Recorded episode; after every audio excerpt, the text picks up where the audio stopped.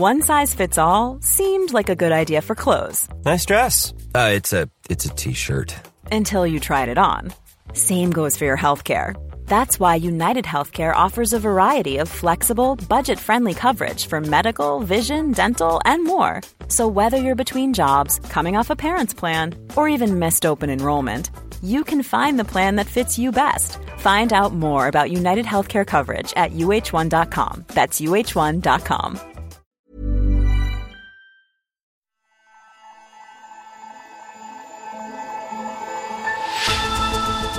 Hello and welcome to Babbage on Economist Radio. I'm Kenneth Cukier, a senior editor at The Economist, and today we're uncovering secrets from what gravitational waves can reveal about the deepest mysteries of the universe. What we can do with gravitational waves is open up a completely new window onto the universe. You can literally take pictures of black holes. We, we didn't even know they properly existed until then. To the formula for success. In the last kind of 10 years, my lab have been focusing on what makes a scientist, what makes an artist, what makes a businessman successful, collecting a huge amount of data not only about the success stories, but also about the failures.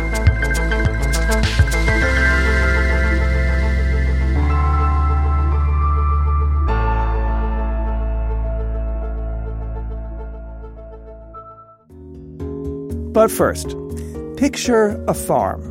Specifically, picture a farm producing fresh vegetables. Perhaps you're thinking of rolling green fields, huge tractors, maybe a little red farmhouse in the distance. Well, think again.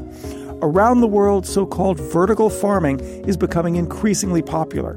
Investors, including SoftBank, the Japanese firm, Jeff Bezos of Amazon, are plowing hundreds of millions of dollars into the technology. It may be one of the ways to address growing pressures on food production According to the UN, climate change could decrease farming output by up to a quarter by 2050, while at the same time, the global population is predicted to grow by around 2 billion. That's a lot of hungry mouths to feed. Joel Cuello is a professor of biosystems engineering at the University of Arizona. He's an expert on sustainable agriculture, and he has built his own vertical farms. He joins me now down the line. Hello, Joel. Hi, Ken. Thank you for having me. Absolutely. My first question is the most fundamental.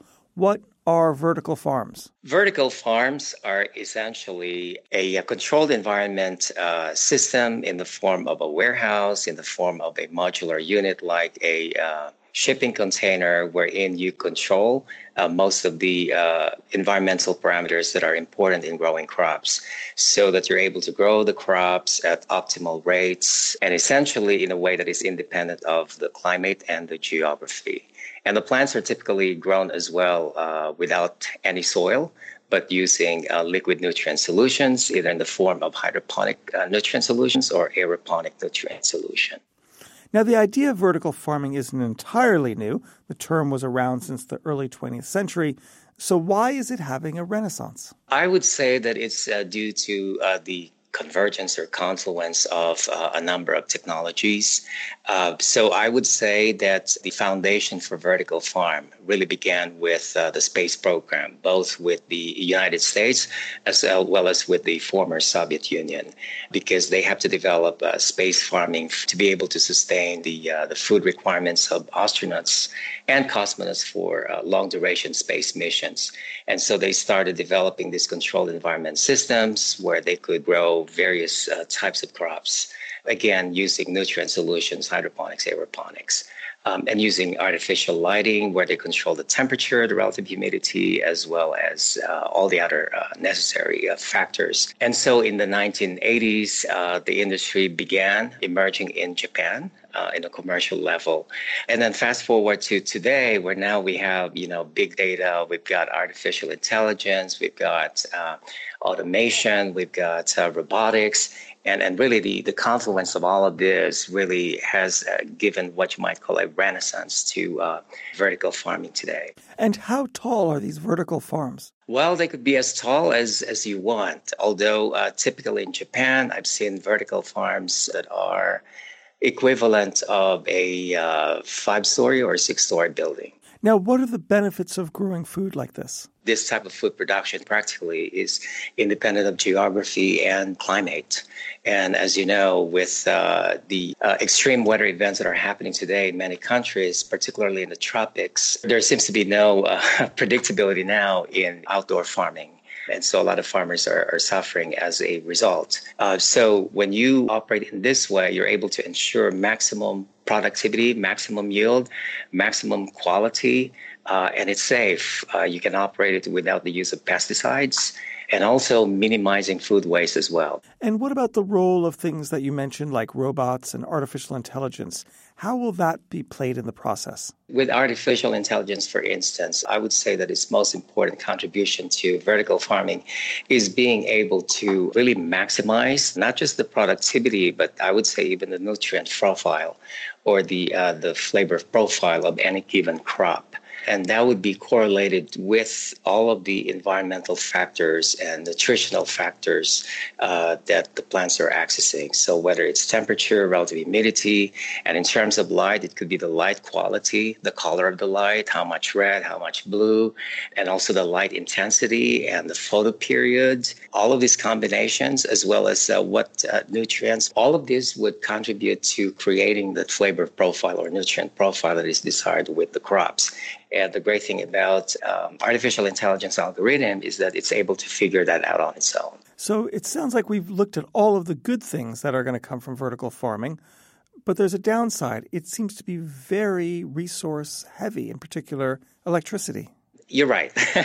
so in terms of water, it's actually you know using significantly less water compared with open field cultivation.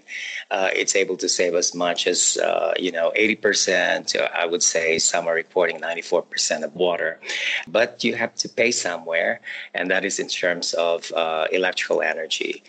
However, if you can source your electrical energy so that it becomes uh, renewable, then uh, you're able to solve that problem. Now, I can imagine that vertical farming is going to be a boon for people in urban centers, millennials who are rich and, you know, and want the, the most flavorful basil they can imagine. But will it really be practical for feeding the world at a larger scale?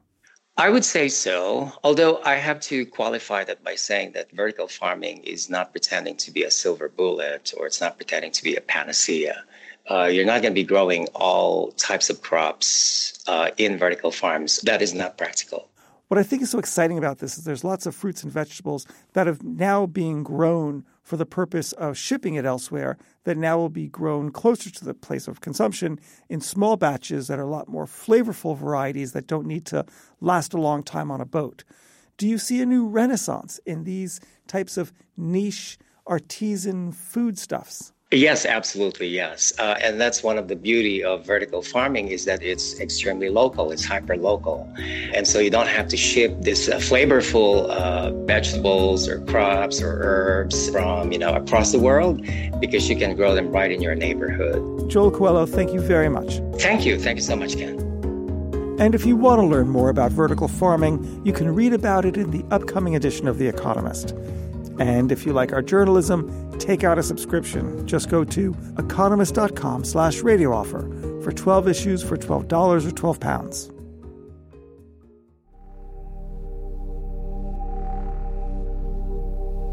Next up, from Copernicus to Kepler to Newton and Einstein, gravity has long fascinated mankind.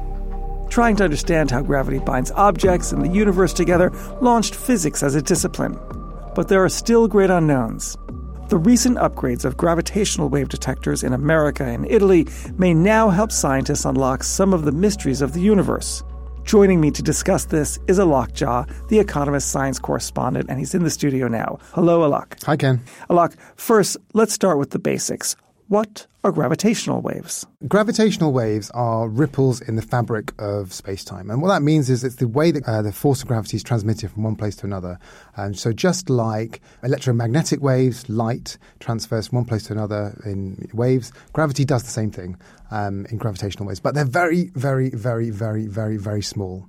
So, either you need an incredibly sensitive detector or a massive, massive event in the universe to detect them. We only discovered and detected the very, very first one in 2015 and just recently um, the upgraded detectors in the um, in America and Italy sort of now detect some every single week from around the universe somewhere. So, what are they detecting and how? So, gravitational waves are uh, one of the things predicted by Einstein's general theory of relativity. And uh, general relativity is a theory of gravity. It's uh, trying to explain how gravity works and is transmitted through the universe. And at cosmic scales, anything above sort of um, human scale, gravity is the most important force. It's the thing that determines the evolutions of galaxies, um, how stars form. Um, and so for 100 years, we've been looking for these gravitational waves to show that general relativity is correct.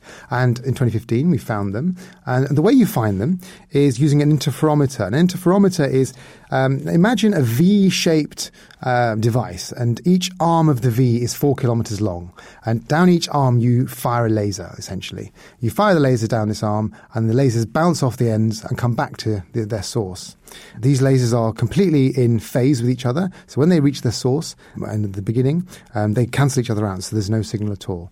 And when a gravitational wave passes this setup, what will happen is that the space time, the entire instrument will squash and squeeze and expand in different ways uh, because that's what gravitational waves do. If, if, they were to pass through this room now, we would literally get you know squeeze and, and expand, squeeze and expand as as space time does that. So because these arms of the interferometer are at 45 degrees to each other, they will compress and expand at different rates if a gravitational wave goes past. So that means the lasers will be no longer completely out of phase. That means you get a signal, and that's how you detect them. So, what are we now learning that we can detect? Gravitational waves are incredibly small, so you need some massive, massive event in the universe to create some waves big enough for us to detect in the first place. So that means the very first one we detected was the collision of two enormous black holes, and that released huge amounts of gravitational waves which reached the Earth, and these gravitational waves were many billions of light years away. So they reached the Earth, and we can tell from the shape of the gravitational waves, the frequency, the direction, etc., um, how uh, the, the, the, last moments of their life was. I mean, apparently these black holes sort of circled each other something like 3,000 times a second towards the end, and released so much energy that it was brighter than a galaxy, even the universe for a brief second. And so in 2017. So one of the objects discovered in 2017 with gravitational waves was the collision of two neutron stars, and we watched as these neutron stars came together, danced around each other, collided, threw off lots and lots of material. And that one was particularly interesting because not only did it emit gravitational waves, which allowed us to see how the masses were swirling around. And but they released lots of electromagnetic radiation, so X-rays, uh, visible light, um, which told us that in the clouds of debris were things like gold and platinum, and it proved actually one of the theories of where the heavy elements come from. The way that elements are made is inside stars; they're cooked inside stars, and when stars explode at the end of their lives, they create even heavier elements, carbon, nitrogen, etc. But it was always a mystery. How does how do you make gold? How do you make platinum? How do you make these rare metals? Well, it turns out that it's from the collisions of neutron stars. Um, the ones we detected in 2017, these neutron stars collided and released the equivalent of an entire planet's worth of gold. They're very rare, these collisions, which also tells us why these metals are rare. So the wedding ring you might be wearing right now, made of gold or platinum or silver, stainless steel actually, comes from these collisions. And we can sort of start to interrogate what's going on inside these collisions using gravitational waves. So on August 14th, the two labs identified something new. What was it?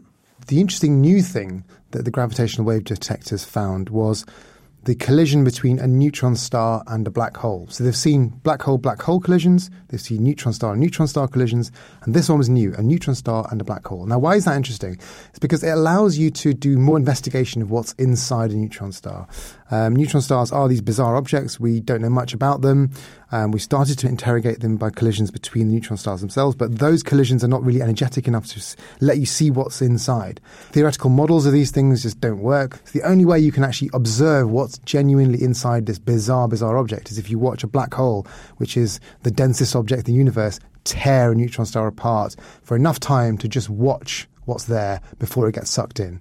And so that was the new thing that they discovered this month. And so, what do scientists hope they can learn from all of this research? What we can do with gravitational waves is open up a completely new window onto the universe. Until 2015, you could see the universe using light of different frequencies. You could use, you know, visible light, radio waves, X-rays, etc. And each one of those things gives you a different window onto the universe. What all those things don't do is tell you anything about the way mass moves around, or doesn't allow you to see black holes, which don't emit any light. Gravitational waves can let you do that. You can literally take pictures of black holes. We, never, didn't even know they properly existed until then.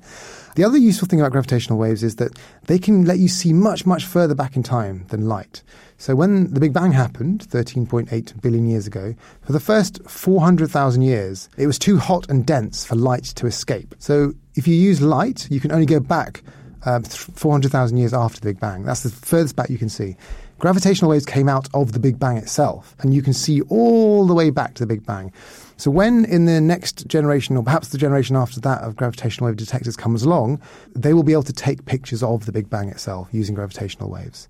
Alok, I've got so many questions about entropy right now, but I'm going to park them for the moment. Let's go back to Einstein and the theory of relativity. He predicted gravitational waves in his paper.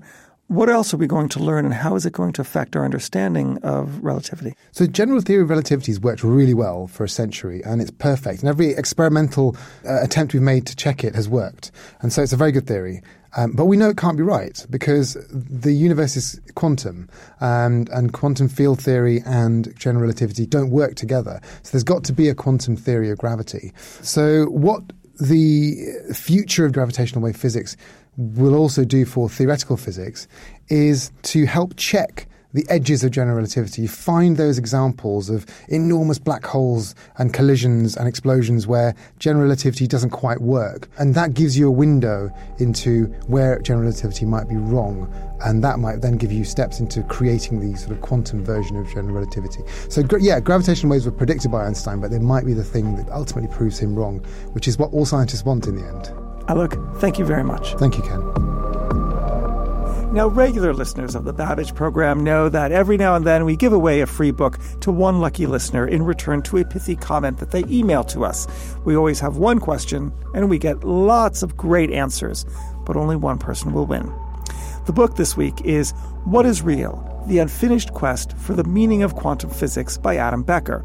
And the question is this what aspect of the physical universe are we not aware about today because we cannot measure? But over the next 50 years, we will be able to uncover because we will be able to detect it. If you have any speculations, either informed or more aberrant, please email radio at economist.com, and our panel of judges that are completely subjective and unscientific will look for the pithiest or the most insightful answer and will choose a winner. Hi, I'm Daniel, founder of Pretty Litter. Did you know cats tend to hide symptoms of sickness and pain? I learned this the hard way after losing my cat, Gingy. So I created Pretty Litter, a health monitoring litter that helps detect early signs of illness by changing colors, saving you money and potentially your cat's life. Pretty Litter is veterinarian developed, and it's the easiest way to keep tabs on your fur baby's health right at home. Go to prettylitter.com and use code ACAST for 20% off your first order and a free cat toy. Terms and conditions apply. See site for details. And finally, a very special treat for you the secret to being successful. Alberto Barabasi is a physicist and a professor of network science at Northeastern University, and he's tried to work this out.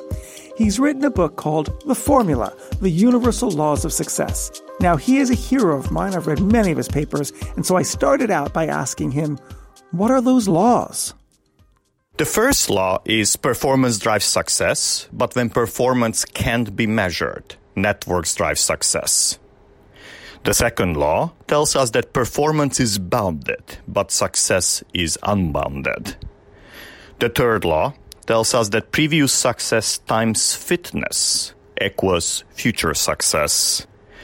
The fourth law formulates that while team success requires diversity and balance, a single individual will receive credit for the group's achievement.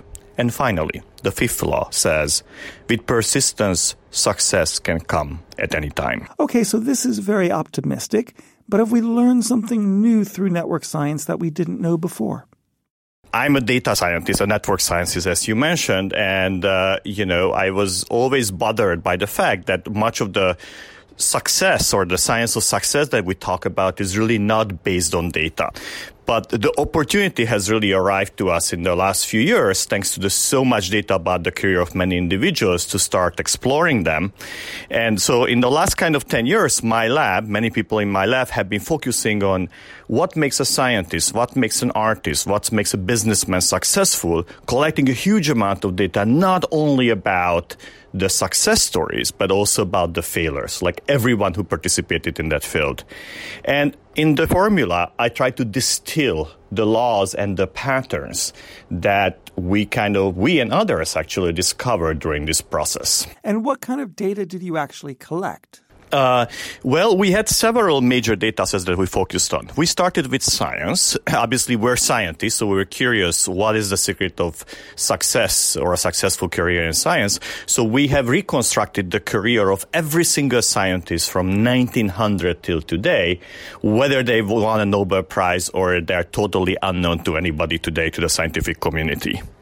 But we were also lucky to have access to a major data set on art, where we were able to reconstruct the career of all artists in the last 40 years from every single exhibit they did around the world.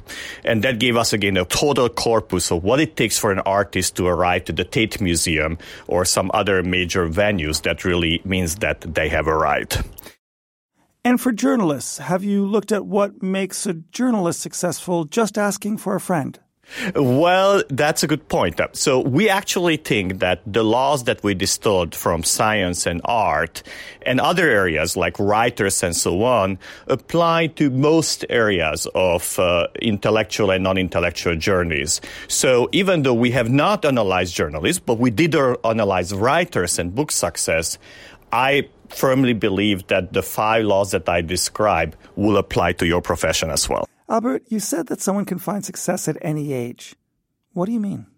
Well, this was the pleasant surprise that came out of our research. There is lots of uh, literature out there in the genius literature telling us that mostly young people tend to be creative, that major discoveries are connected to relatively young individuals, both in the business world as well as in sciences and arts. So we put this question under the data microscope. And what we realized is that creativity has no age. Productivity does. That is, every project that we do during our life, whether it's papers published or music written, has the same chance of becoming our highest impact work in our career, except that young people tend to do many of those. They paint many paintings, they write lots of music, they prove lots of theorems. And it's like a lottery ticket. It looks like they're buying most of their lottery tickets early in their life. Hence, it appears that creativity and youth are interconnected our data has definitely showed that there is no connection between age and creativity. There's only a connection between keep trying and creativity. So now, Albert, let me stop you there. You use as a case study in the book Miles Davis. Are you suggesting that because you have access to the data, you could pick up trumpeting and become as good as he? No, not at all. What this law suggests that if you are already a musician and you have not achieved success early on in their life, your life, there is no reason to think that you will not achieve it later in your career. That is that every single project that you do once you're good at it has the same shot of becoming that defining project of your career. That's great. I think there's hope for both of us. there you are. Thank you very much, Albert. Thank you. And that's all for this edition of Babbage. Please rate us on Apple Podcasts, it does make a difference. I'm Kenneth Cukier, held down by gravitational waves, and so therefore not as successful as I'd like. In London, this is The Economist.